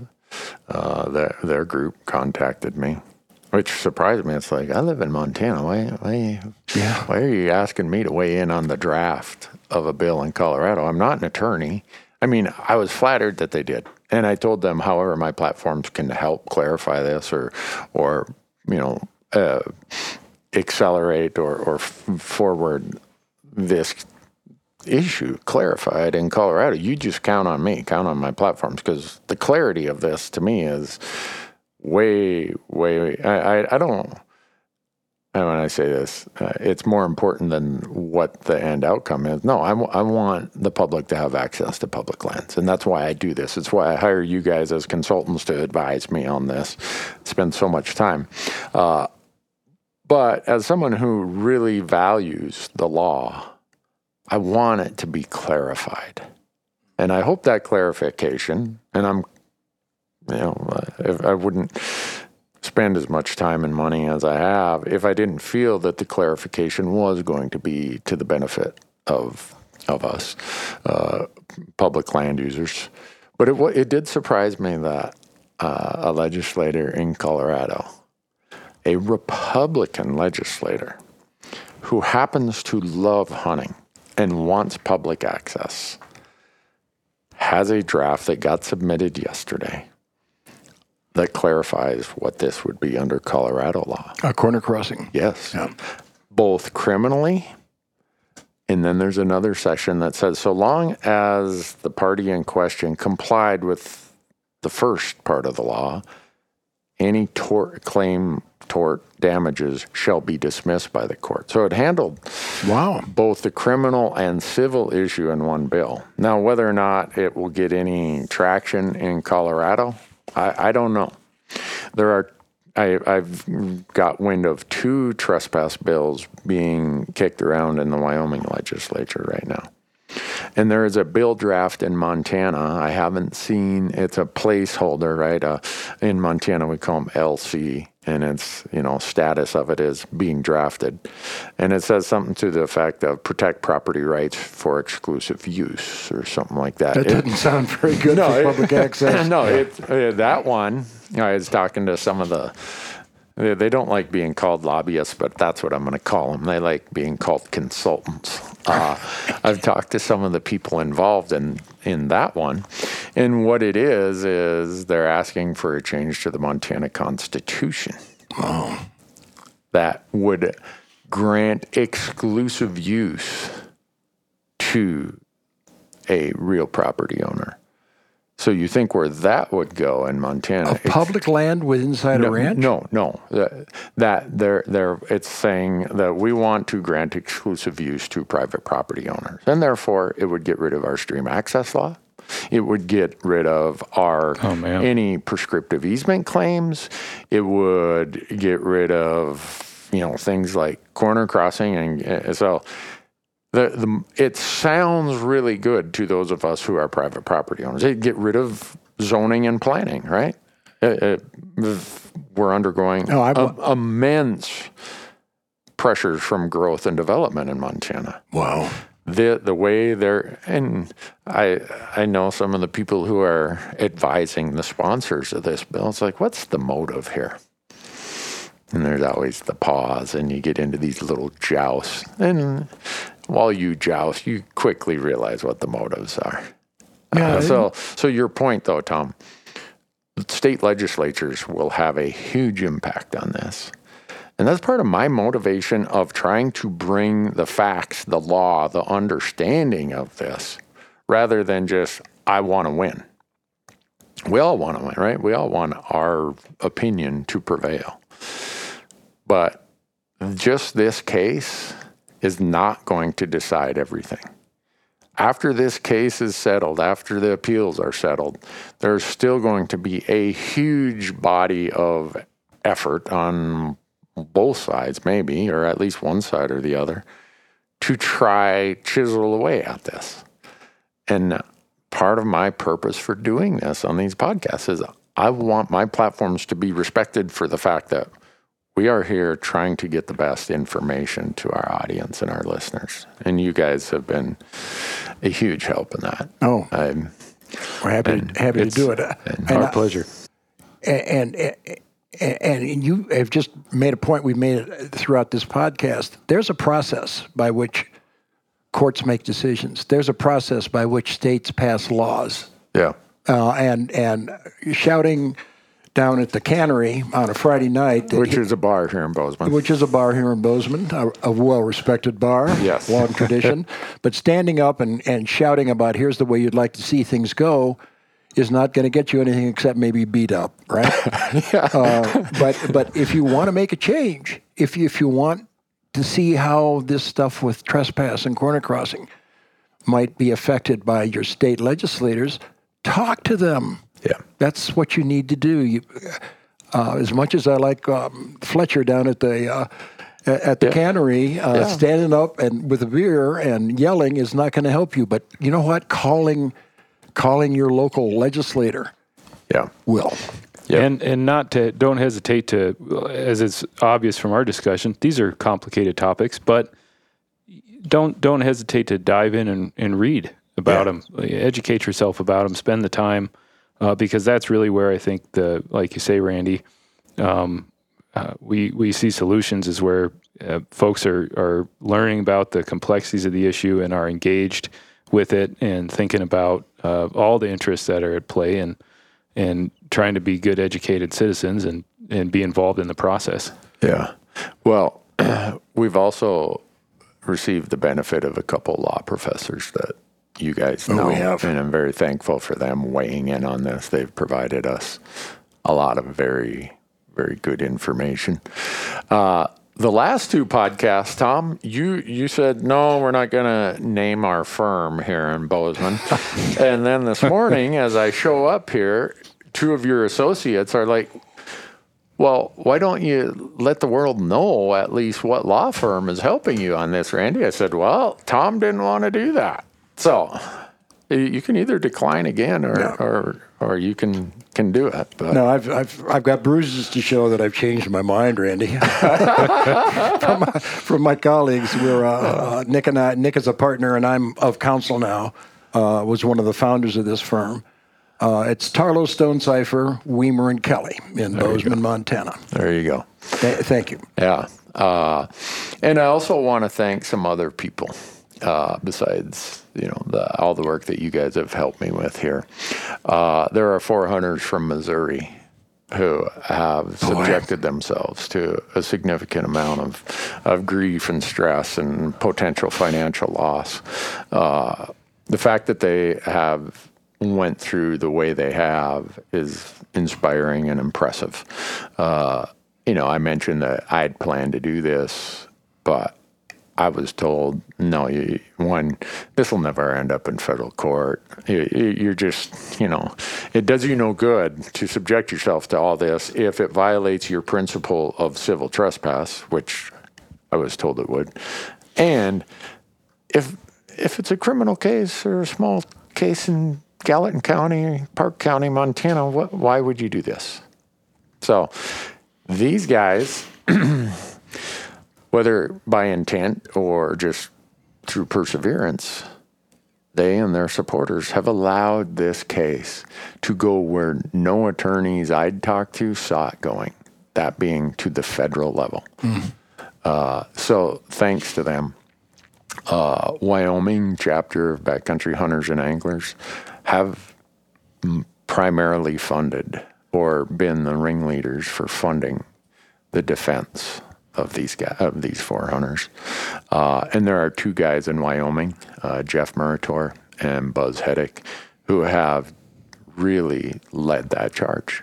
And uh, you know, for me, it, it's created a weird situation for me because I'm um, like the public land advocate, right? It's what I've used my platforms for all the time. But I've always been cautious that I don't let my desired outcomes get in the way of my principles of property rights. And so it's it's it's been a challenge for me to say, all right, I want to go and be the cheerleader to say we need this outcome. Well, what if that outcome is adverse to what the law says? And so it's been complicated for me to have to make that analysis. And that's why last summer, when Nick, you and I started talking about this stuff, I didn't even know that this these hunters had done this. I, the case popped up in like October of of the year before. Uh, but it is what it is, and I'm I'm thankful for the fact that through the perseverance of those groups and those people, uh, this is in federal court. And I'm fully prepared that maybe I don't get the outcome in the court or through the appeals that I would like to see for the public to have completely uninhibited access across these corners. That's what I want. That's why I hired a law firm eight or nine years ago to advise me on it. Uh, but I'm prepared for the fact that maybe that's not the case. And as much as I hope for that outcome, I I am not going to uh, dispose of my adherence to the law and what property rights represent in this country. So, to your point, Tom, earlier you've cautioned, you said, hey, you know, at w- where we are right now, don't anybody go out and think that you can read into this beyond what what we actually have in front of us. So, uh, it's it's uh, like you guys said. This is so intriguing. This is why you would want to become an attorney. I you've got me. You've not got me to that point yet, Tom. I don't want to become an attorney. Right, but look how much better we're dressed than you, Randy. Yeah, that's true. That- Well, that, could be it. I, I you know, I, I am. It's lawyers should all respect process. And the thing, that's why we're in it. And the thing that, from what you have just said, that I respect immensely is we've got a process. We've got a way of dealing with disputes. We've got a set of laws about property and all kinds of things. Mm-hmm. But that's the way this system works. And Right. if you want to throw the process out, if you don't want to honor the process, how do you ever resolve questions like this in a civil way or move to change the law? Yeah. But good on you.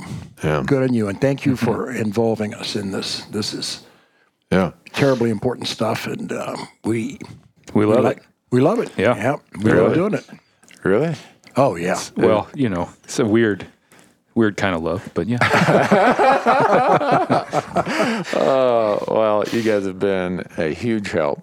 Uh, and I look forward to podcast number four. Once his case is, is settled at this level, um, then we'll explore what options are available. And maybe by the time we get there, someone will immediately say, I'm going this path or I'm going that path. Uh, a a question: If you, is there a statute of limitations upon when you have to file notice that you intend to appeal? Usually 30 days after a decision, 30 to 60 days. You got to Okay. file a notice of appeal to preserve your right. Okay, so we'll wait that long after the case before we meet, so that we know if somebody is appealing, and and then whatever that entire process is, and uh, this is, uh, you know, as someone who's viewed all these checkerboard lands and tried and wished and hoped that somehow we'd find a solution to it.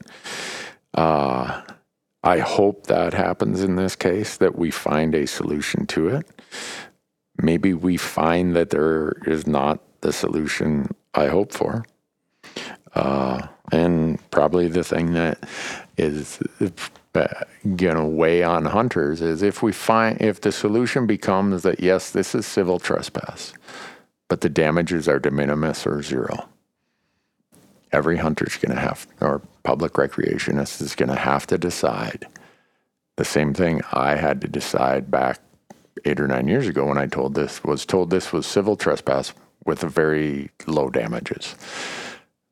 Would you then cross at that corner if you knew it was civil trespass, even if the damages were close to zero? If the damages are high, it's going to be an easy decision. I don't want to pay $5,000 for every corner I cross. Hmm. But I think there's a possibility here that we end up having to make some decisions ourselves of where we're at on that.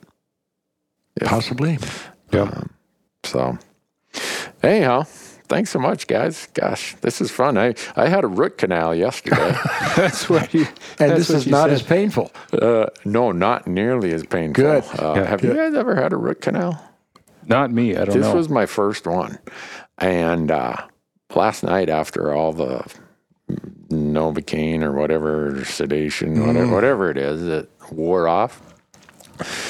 I remember exactly what time I did it. I bit down on that tooth in my sleep, Oh, and I woke up at 3:37 this morning.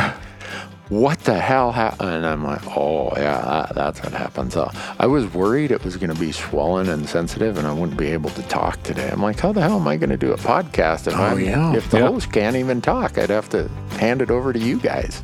Be a boring podcast. Yeah, be, be bo- yeah. Oh, Nick, come on.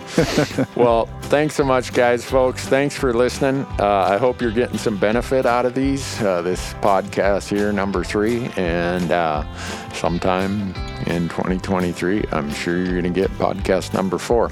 And uh, thanks for being here.